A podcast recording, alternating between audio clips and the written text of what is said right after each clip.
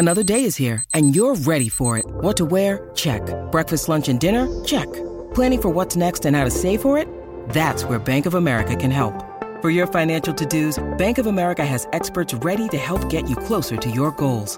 Get started at one of our local financial centers or 24-7 in our mobile banking app. Find a location near you at bankofamerica.com slash talk to us.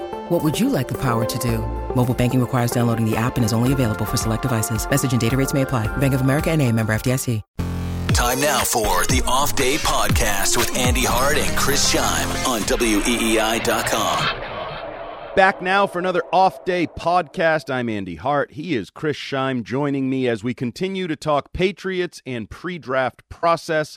Less than two weeks away. And that's where we're going to jump off today is Matt Groh, the newly minted Patriots Director of Player Personnel, taking over for Dave Ziegler, who moved on to the Las Vegas Raiders with Josh McDaniels. Matt Groh did a Zoom in which he talked about really a lot of different things regarding the Patriots, the draft, the draft class.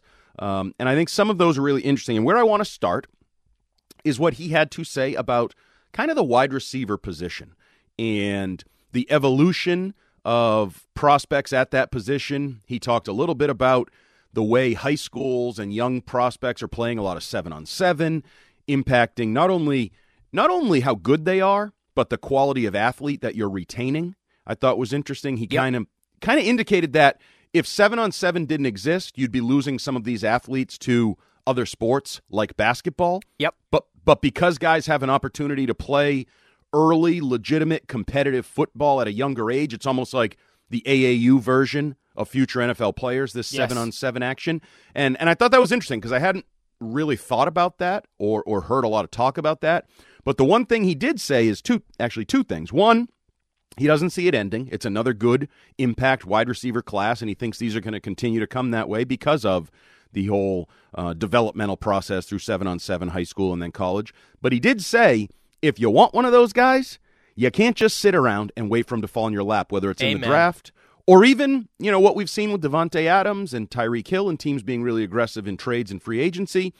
So all of the comments that Matt Groh made about wide receivers and about the draft are you more or less optimistic that the Patriots are targeting an impact wide receiver in this year's draft?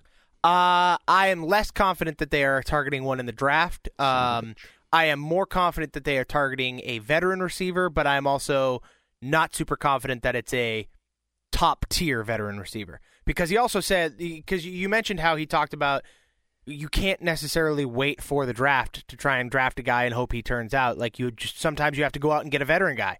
And you saw that with Davante Adams and Tyreek Hill. And I, I think that's the way Matt Groh leans. But however everything Matt Groh said about receivers I was in. I was like yes you're one of us you're a nerd. You look like you could be an extra in new in, in, in Anchorman uh, with that haircut, and you are one of us, brother. Preach, because there is not going to be a bad wide receiver draft anytime in the near future for like the next five years minimum. Um, so I, I think he understands the landscape, uh, but he also recognizes the fact that the draft is an imperfect process, and you're not always going to find a great guy early in the draft. Um, and and one of the things too that was pointed out to me is you'll notice if you go back and look at a lot of the first receivers taken in the first round, outside of Ja'Marr Chase and Amari Cooper, and, and I guess if you want to count Hollywood Brown, like those are the only three guys in the last what like ten NFL drafts that were legitimate NFL starters. Like you're talking about guys like uh, Corey was it Corey Clement or, or uh, and and and uh, Justin Blackmon and a bunch of guys that just didn't pan out in the NFL, whether it was for personal reasons or whatever. They just didn't pan out, and so there is that inherent risk in taking a first round receiver, uh, and that's why a lot of the times the second round receivers are the guys that actually play better because they go to better teams, and they're not they don't have to be the number one guy right off the bat. So I, I am more confident that the Patriots are targeting receiver. I'm not necessarily confident that they're going to do it in the draft. Okay, I'm choosing to remain optimistic. I'm choosing to interpret Matt Groh's words as yes, I'm going to go get Jameson Williams if he is anywhere within reach oh of God, me. I hope so.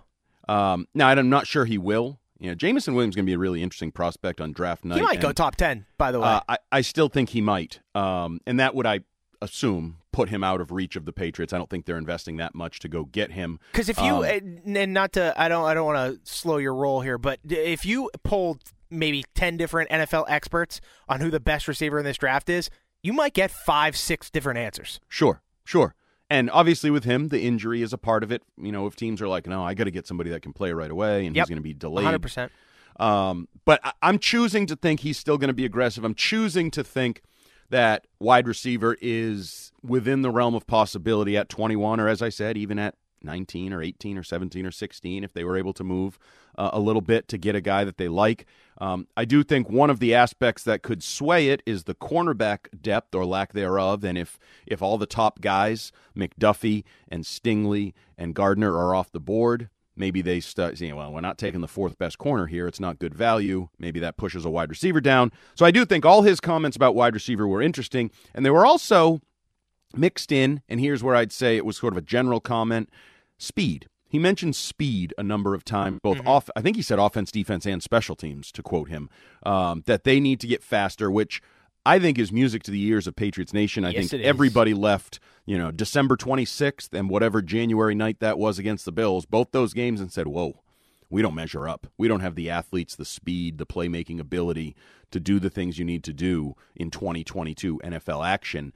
Now, you know, you can't just draft speed. You know, the Raiders were famous for doing that. Al Davis would fall in love with a 40 time, and that doesn't mean a guy can necessarily play, but I do think, and we hear we've heard this for years. You hear it with a lot of, oh, we got to get faster, speed. Our focus is speed.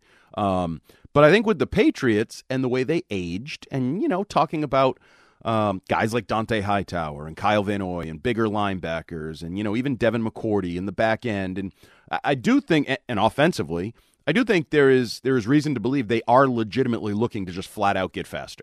I think they have to. I, I think they have to adapt to current day NFL, and I think they absolutely need to get faster at just about every position on the field. Like it's not getting faster isn't necessarily even just like a by position type thing. It is just as a team, whether it's linebacker or corner or safety or offensive lineman at this point too. Like you just need faster guards who pull better. It's you need faster receivers. You need fast everything. Today's NFL, you need speed. Period. Uh, or otherwise, people are going to blow by you eh, on And we- every aspect of the field. We saw that in conjunction with, and we we've touched on the, the Jabril Peppers signing. Yep. Um, because Matt Groh even indicated, you know, sometimes that's moving players around and, and getting more speed on the field that way. Schematically, you know, a guy like Peppers can be your slot corner, your linebacker, your safety, whatever, box safety, whatever you want to call him. But if you put him on the field, your your overall eleven man athleticism and speed is probably a little bit better than some other uh, guys you could have out there in different situations. So I do think that's interesting as we approach April 28th, and then not just April 28th, but the 29th and the 30th. That speed uh, could be a factor, and I'll, I'm going to be interested to see where guys fit speed wise. We've always talked about quickness. Patriots are a three cone drill kind of team. Um, and this was a year where 40 times were up or, or down, I guess. They were better 40 times in a lot of the combine training and, and as guys get faster and train better for those things. I'll be interested to see as we look at whatever the three day haul ends up being for the Patriots if you can tie together the theme of speed as much as it sounds like Matt Groh would like to. Agreed. Um, the other position that I thought he talked about interestingly and rather definitively was linebacker. And he said, uh, you know, the days of the big linebackers are gone. It's not 30, 40, 20 years ago. And college football just doesn't produce them. And you see, you know, there's a They few. don't? There's one offs. There's one offs here or there. Um, but you look at a guy like Nakobe Dean. He's undersized. That's just the reality. Some teams have trended in this direction earlier. I mean, even going back, you know, 10 years, some teams trended more towards smaller athletic players and and and have had success there. And there was even the era of, oh, we're going to move Mark Barron or Deone Bucannon, safeties to linebacker and some of that. And, you know, the Patriots dabble there with Adrian Phillips. But I thought it was interesting to basically just say, like, we got to take what college football gives us and find a way to use it. And if you have a good football player, again, I'll pick on Nakobe Dean, five foot 11, 230 pounds, to just dismiss him because, nope, says here if you play linebacker for the Patriots, you got to be 6'3 or taller and 240 or heavier. Well, you're doing a disservice to your roster, to your depth chart, to your talent pool. Um, so I liked what I heard from Matt Groh, and as we as we get into that discussion of linebackers and size, do you think Matt Groh was speaking Matt Groh, or was Matt Groh speaking Patriots? No. Is Matt Groh a representation of the new age collaborative Patriots that have maybe altered Bill Belichick's impact and way of thinking? That's my hope. Uh, I think that is the the path I hope the Patriots are on. But I do think that that is Matt Groh speaking for Matt Groh. I don't think he's speaking for Bill Belichick. I don't think he's speaking for the organization. I think he is speaking for himself, what he believes, how he sees prospects, and to his point, it's true. As weird as it may sound to a lot of people, football is a trickle up effect a lot of times, right? Like Yep. things that happen in high school football then get adapted into the college game, which then get adapted into the NFL. And it's generally like kind of like five year cycles and five year lifespans of things. And, and, and Andy Reid has been one of the proponents of that, of really scouting out the college game and understanding what's coming in the NFL game, which is why he's been so successful at crafting NFL offenses for what, 25 years now? So, um, so I, I absolutely believe in that philosophy that Matt Groh's trying to get across to people. Like we need to get faster. We it, it- these linebackers are not going to necessarily be your 6'2", 260 thumper guys. We need guys that can move, that can fly around the field, that can slide into the slot, that can cover running backs coming out of the backfield. You need all of that. And um, in today's NFL, it's becoming more and more important every single day. And it's a lot like uh, I call it kind of the NASA effect. You know, you you see so many products over the years that NASA was originally developing to do X, Y, and Z on the space shuttle, Yes. but it didn't work. Yep. But they were like, "Huh, bet you we could use this for another, you know, use. Find another opportunity to put this to good use." And there's a lot of products in our society that have come about through that sort of trial and error. Oh, it didn't do exactly what we wanted it to do, but ooh, it does something useful. Yes. And I think that's good coaching. I think that's good team building. And I do think the NFL pushed back against it for years. There was like, nope, we're going to teach you in the first couple of years of your career to do exactly what we need you to do. And then by year three, you'll be ready to go. And I think some of it is economic. Well, we're paying these guys a good amount of money. We might as well get them to have an impact right away. And they can have an impact if we tailor what we do to some of their skills and experiences more than making them transition over a two year period to do what we do. And we've certainly seen it at the quarterback position, where for years, like you had to be tall, you had to have a strong arm, you had to be a pro style passer for the most part. Well, I think in New England, the biggest representation of that mentality is the wide receiver position. It's been so hard for other guys to acclimate into the system quickly Yep. because Belichick, from an offensive viewpoint, is very has has been at least very stuck in his ways. This is our system. Learn the system. We're not going to change anything to accommodate you. It's you learn the system, or we're just going to move on. right. A- And, And- so I th- I'm hoping that mentality may be changing a little bit. and it may be and it may be an opportune time for that obviously with the the moving on of Josh McDaniels and I guess uncertainty as to who is going to be doing what on the offensive staff and maybe Josh being stuck in his ways quote unquote the way he was taught originally 20 years ago now might be a time and even Robert Kraft alluded to that right he talked about taking advantage of the untapped potential of some of the guys that are already here you know I chose to read that a little bit as John Smith, but some of the guys that are on this roster that he thinks they can get better return on investment from. It'll be interesting to see whatever Belichick, Nick Caley, Joe Judge, Matt Patricia all pull together as the 2022 Patriot offense. Um, and maybe that is, you know, changing some things so that it is easier for young receivers or even old receivers coming in. You know, we've seen plenty of those fail too. Or even couldn't- your young quarterback. Yep. Like yep. it just everybody on the offense in general. I mean, you're going to have a young offensive lineman, assumedly as well. So it's just it, across the board. It helps younger players who are generally faster than older players uh, acclimate quicker, and therefore you're going to naturally increase team speed. Right. So, uh, you know, I think the linebacker position is maybe the most dramatic of, of where there could be a change in what the Patriots are Definitely. looking for in prospects, but it may be sort of emblematic or symbolic of, of a new age Patriots regime. That is, you know, Eliot Wolf and Matt Groh, and even maybe Matt Patricia to some degree, and we'll talk more about him in a little bit. Whereas maybe these guys are having an impact on Bill Belichick's thinking and the Patriot way, quote unquote. One thing that I did kind of like um, was Matt Groh pushing back on the idea that you know somebody asked him about not the draft's not as top heavy and you know 21 to 60 blah blah blah. And he basically said i feel like we hear that every year that oh there's more va-, and he's like well there's more guys. There's more guys you can pick there but he kind of pushed back on the idea that oh just the smart thing to do is trade down from 21 get more picks and you'll be fine And I liked that he didn't necessarily shoot down the idea because I think there are very specific times and candidates and players on the board, whatever, where that does make sense. But I don't always think it's better to have, you know, more bites at the apple, quote unquote. If the apple's a little more rotten, I'd rather have the really good apple and only one bite, right? Exactly. So I liked that he kind of pushed back on that a little bit. I yeah, I, I think that's smart, and I think you see it. You're, as you're seeing it happen a lot in the NFL today, right? Like the Philadelphia Eagles, they had three draft picks in the first round this year. They traded one away to New Orleans and basically just pushed it off to next year. They got a couple yep. extra late round picks, and it's like, all right, cool. We get a couple extra stabs. We're going to push out one of our draft picks off. We still got two picks in the first round, which is great for us. We need young talent. We're going to take our two stabs. Uh, we didn't necessarily need the third one. We'll kind of push it off.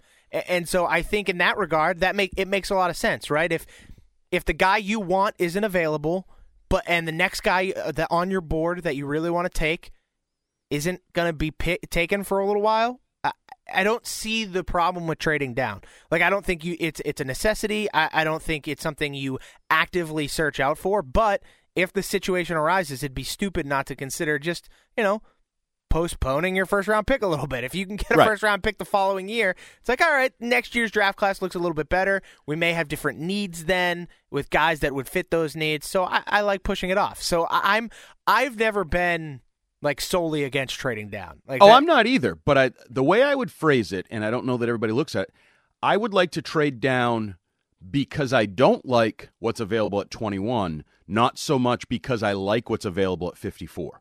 Right. So if yes. I look at the board and I'm on the board near the top of the board, wherever my first round pick is, and I don't like the talent, sure. Trade down, trade out, pick up a pick for next year, all for it. But I don't look at it and say, well, there's a good player on the board at 21. But if I trade down, I might be able to get two good players at 50. No, no, no. no. If you said to yourself, good player on the board at 21, take the damn player that's on the board There's a 21. reason he's a good player at 21 and not right. a good player at 54. Exactly. So that's where I kind of um, yep. Parse words or differentiate myself. One thing I did find interesting looking at Peter King today as we talk about the depth of this year's draft class is he really looked at the the COVID year, pandemic, extra year, six year players, um, and talked about how maybe in that fourth, fifth, sixth round, there's going to be a lot of really good, experienced football players that aren't necessarily going to be stars or even starters but there's a, a big chunk of players that are probably going to be able to come in and help NFL teams based on their maturity and their experience and everything they've been through um, as sort of veteran prospects more than boom or bust, you know, underclassmen prospects. So that feels like something the Patriots theoretically will take advantage of. And you could see some of these older, experienced guys that maybe pay off in a deeper draft than in years where it's like, okay, we're in the fifth round.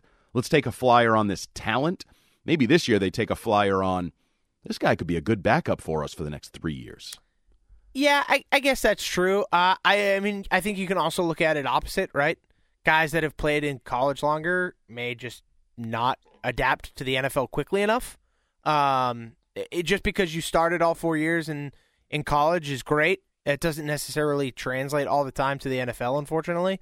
Um, and it's like, yeah, you have experience playing at the college level. You don't have experience playing in the NFL level. So almost to that regard, it, it almost makes sense to trade away those picks and find a veteran who has that experience in the NFL at the NFL level, right?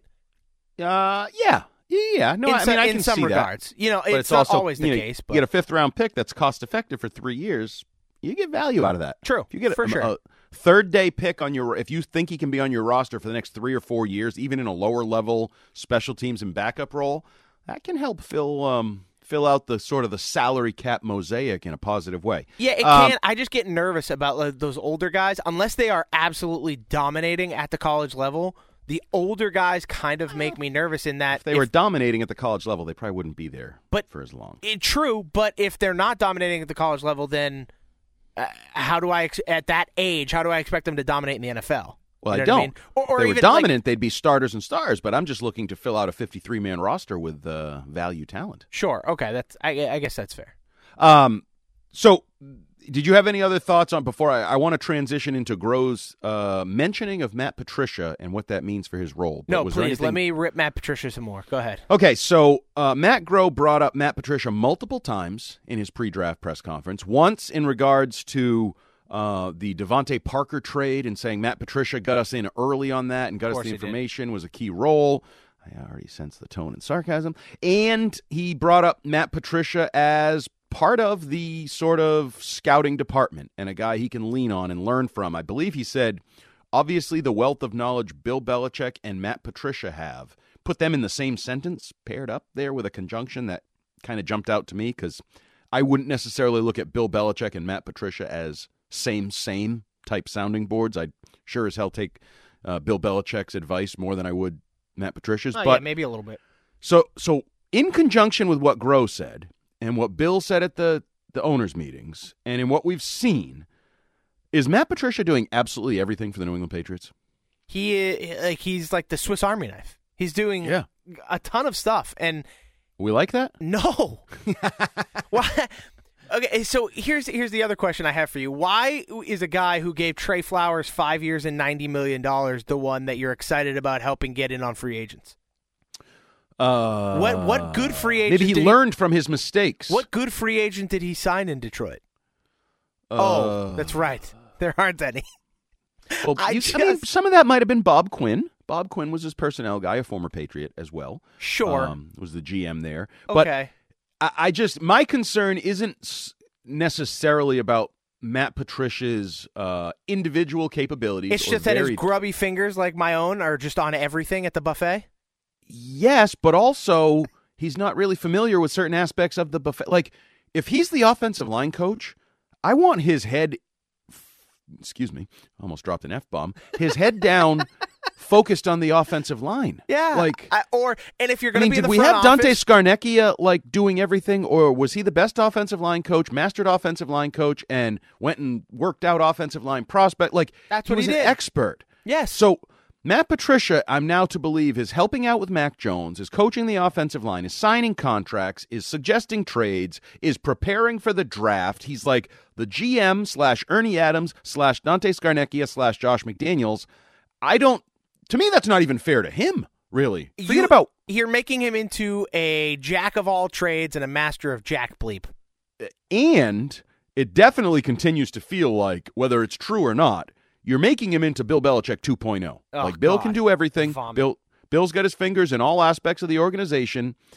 And Matt Patricia is the closest thing you have to Bill Belichick, a defensive coach who can also coach offense, who can also sign free agents, who al- also can run the war room. Um, I It just also makes me more under the impression that like Matt Patricia is like the next in line. oh yeah, that's what I'm saying. And no question, I, I no am- question. oh God, I would eh, no, thank you, please, God, no. Can we do literally get anybody else in here to do stuff? Like, please, may- not Matt Patricia. He may not be the next in line, but it's hard to look at it and not at least think that. They're grooming it. Like it looks, it absolutely looks like they are grooming him to just be Belichick 2.0. And I, for one, am completely opposed to this idea. Like this See- is this is ridiculously idiotic, in my opinion. Now, who do you think is doing it? Is it just Bill, or is it, as I've mentioned in the past, I could see Matt Patricia appealing to Jonathan Kraft. I really could. If that is the case, uh, then Jonathan Kraft has awful taste.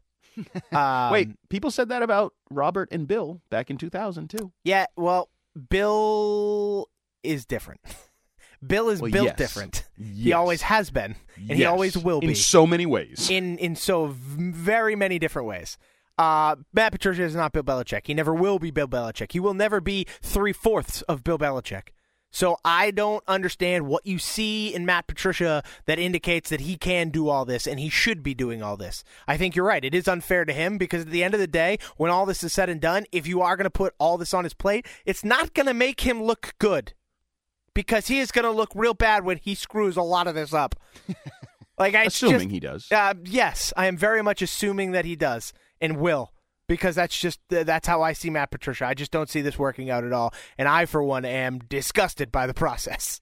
Wow, disgusted. Yeah, harsh words here. I am not parsing anything. Disgusted by Matt Patricia's uh, overall role with the New England Patriots. Chris Scheim. Yep, Uh, that's the headline. There you go. So I, I kind of agree with you. I'm not as passionate and, and as emotional about it. You have Um, optimism. Well, it seems to be the theme of our podcast. Well, I, I have some optimism, but also more so, I just, to me, this is a Bill issue more than a Matt issue.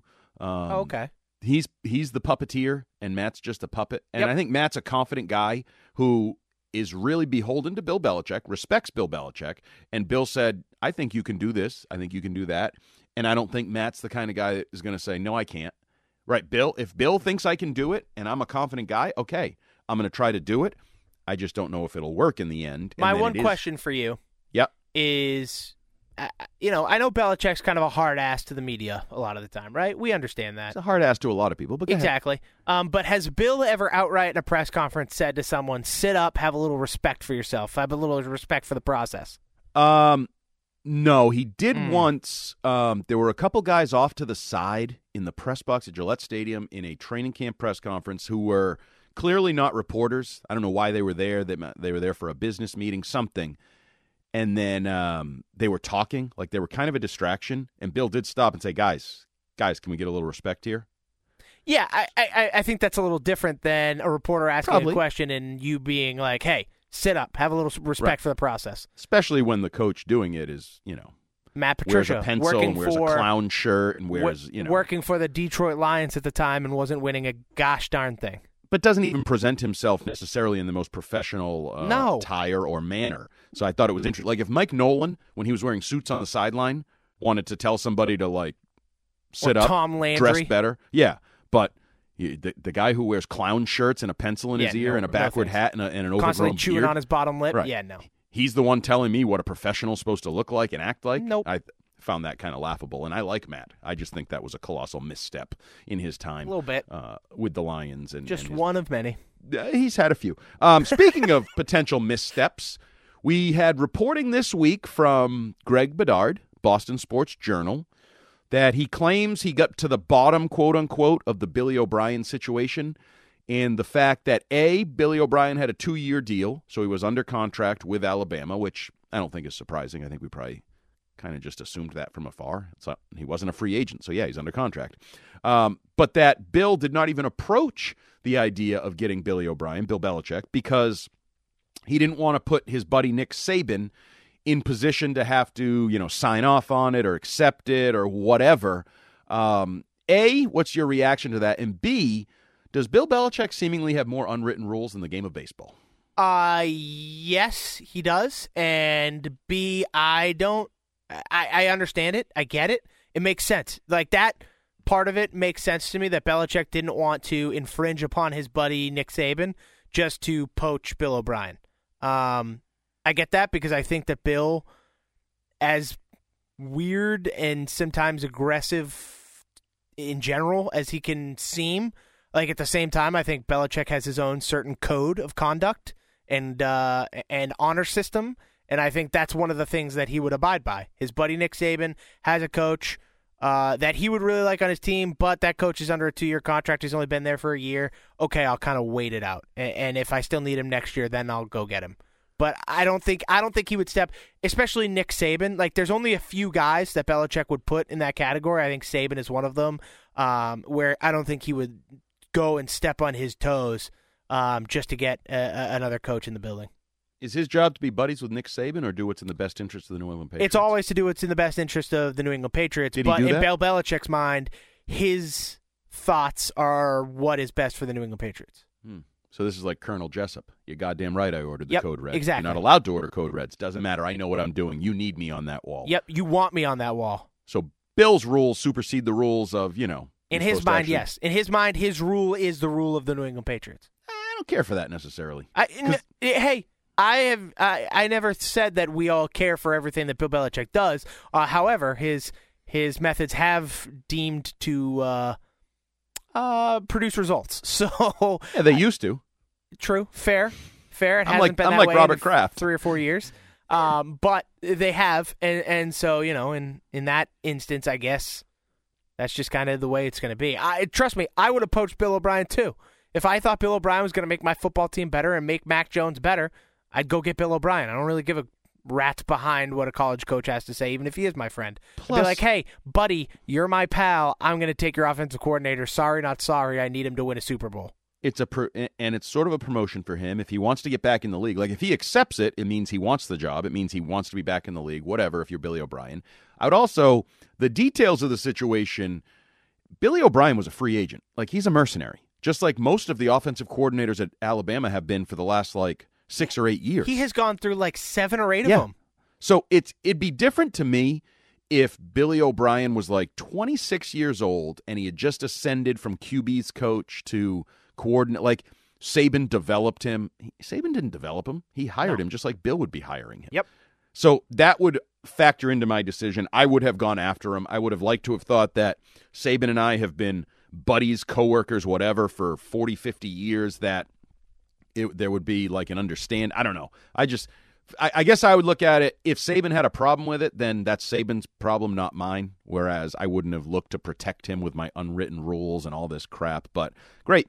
You have unwritten rules, and now you have a special teams coach as your quarterbacks coach and a defensive coordinator as your offensive assistant. So Yes, you do. You'll show them cutting off your nose to spite your face. Um, Bill Belichick indeed turned 70 over the weekend. Happy weekend. birthday, Bill. Happy birthday, Bill. He celebrated at Vanderbilt, watching a Vanderbilt baseball I game. I saw They- that. They were in town. You know, he has a home in Franklin, Tennessee, I believe it is. Linda Holliday's uh, mother still lives there. So I think they were in town for some of that. They like Nashville. Bill's talked about it um, on our station, actually, about liking Broadway and going to some of the honky tonks and the various bars and enjoying the music and Tootsies and all that. Um, he also has a connection with not surprisingly, because he's a bit of a star bleeper, but if there's a, a dominant program or coach, he usually has a relationship with that guy. And Vanderbilt, certainly baseball falls under that criteria. Yes, they do. Um, any concerns about Bill turning 70? Like, is this, you know, he famously said he didn't want to be Marv Levy. Well, he's Marv Levy, and he's going to be coaching into his 70s. He's looking to join Levy as the only coach to win 10 plus games in his 70s. I think Romeo Crennel a couple years ago when he filled in for the Texans was the oldest coach in the NFL at 74. But are, are we still looking at Bill Belichick's age as any sort of a factor in his performance or what you expect from the Patriots? yeah, of course you are. I, I, I think you have to. I, I think- not the new 40 or something? No, that's not how that works. Still Because- 70? Because there's a bunch of coaches in the NFL who are in their 30s and 40s. Right. Speaking of uh, Sean of McVay. Sean McVay, Kyle Shanahan, uh, Matt Lafleur, Cliff Kingsbury, just to name a couple. Uh, I mean, Mike McDaniel. I, I'm pretty sure he's. Okay, I don't we get know it. how many young he how young he is. I need to look that up. But regardless, there. Young coaches are the wave of the NFL, not these old guys. There's actually few old guys. They are the minority now. There's not that many of them anymore because teams want the young, innovative, smart guys, and that's just kind of how it is. And so, do I think Bill Belichick can still do the damn thing and, and win games? Yeah, but at the same time, if he isn't, you can attribute that some of that to age. I think that is valid. Mike McDaniel is 39 years old. Yeah, exactly. Hey, wow, he's actually Just older than I thought. Just turned 39 in March. Good for him. Um, so you said young and innovative. Can you not be old and innovative? Oh, you can be. Ask Andy Reid. Andy Reid has been very innovative over the last five years, I would say. With Patrick Okay. Mahomes as quarterback, I think he's done an exceptional job at being an innovative offensive coach. I So think you'd it's rather possible. have Andy Reid than Sean McVay. Uh, no, Oh, I I, think I'd rather have Sean McVay. Oh, I'd rather have Andy Reid. I think Andy Reid's a stud, Mm. absolute stud. Of a I think. coach. Don't get me wrong. I think Andy Reid's a Hall of Fame coach. Like I don't.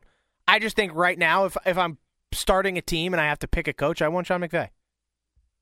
One even one season, I I want to, I I need a coach. I would rather Sean McVay. I think Yeah, as long as he doesn't retire.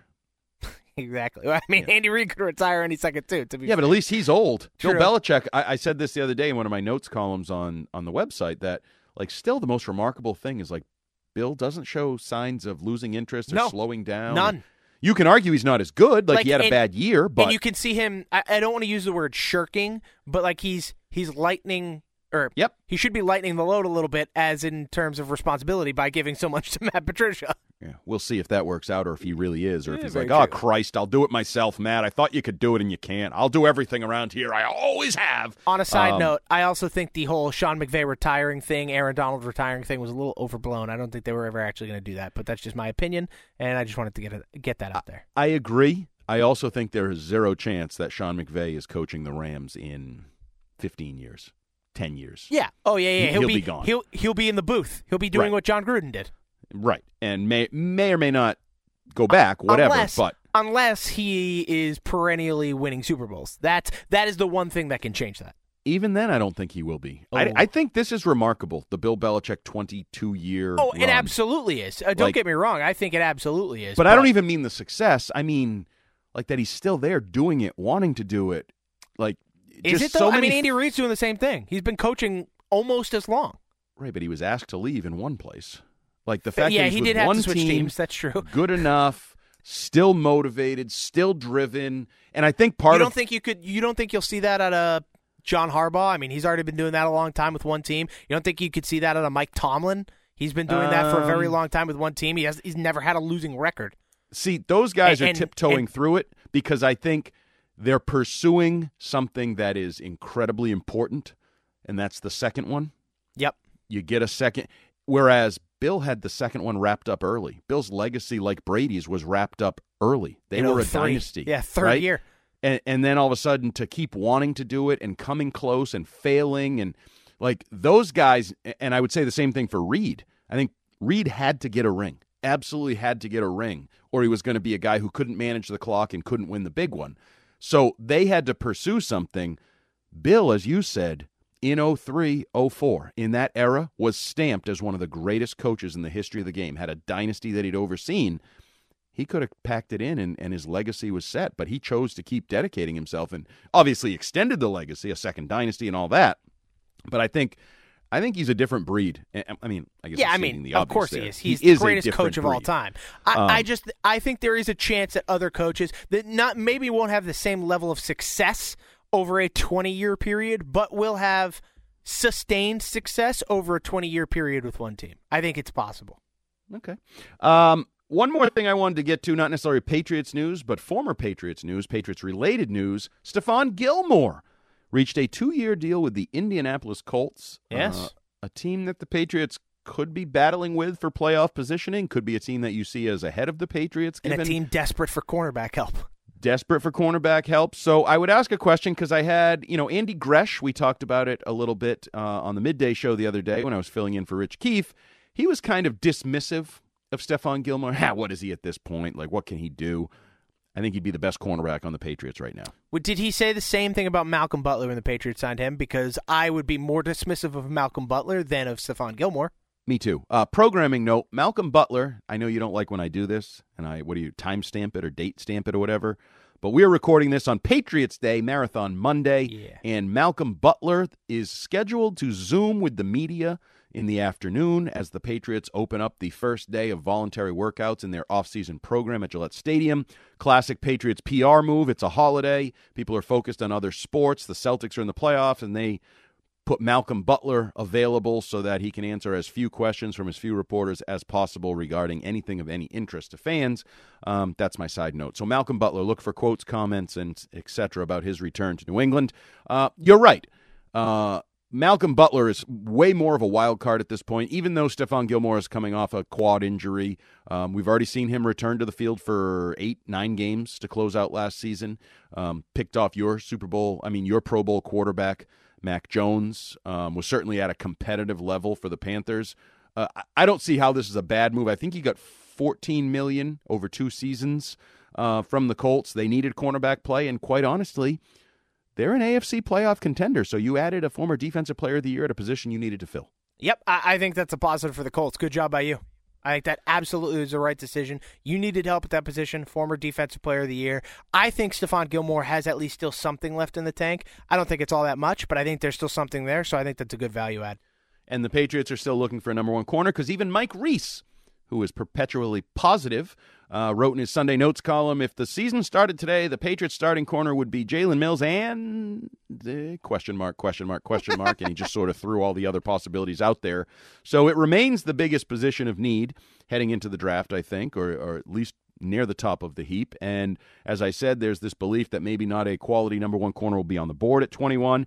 But we will be back to talk more about other prospects in an off day podcast later this week. We'll focus on the defensive line, where there's some interesting names, including what I feel like is a, um, a little too much love from Patriots fans and Jordan Davis, the oversized, over athletic Ooh, defensive okay. tackle out of Georgia. But we will get into that. Well, I'm going to will be back- explode on that podcast. I want you to know I'm going to lose my mind, similar to how I lost my mind about Matt Patricia. So there you go. Something Okay. to look forward to, people. I look forward to it. I look forward to the energy and the passion and the information. Always. And we will be back next week with another Patriots regular off day podcast as we talk about everything that's going on with the team in the week of the draft and a draft preview as the Patriots look to hold on to, trade, or trade up from the 21st pick in the 2022 NFL Draft on April 28th. For Chris Scheim, I'm Andy Hart. That's another off day podcast in the books. Peace out. See ya. You've been listening to the Off Day Podcast with Andy Hart and Chris Scheim on WEEI.com and the Audacy app.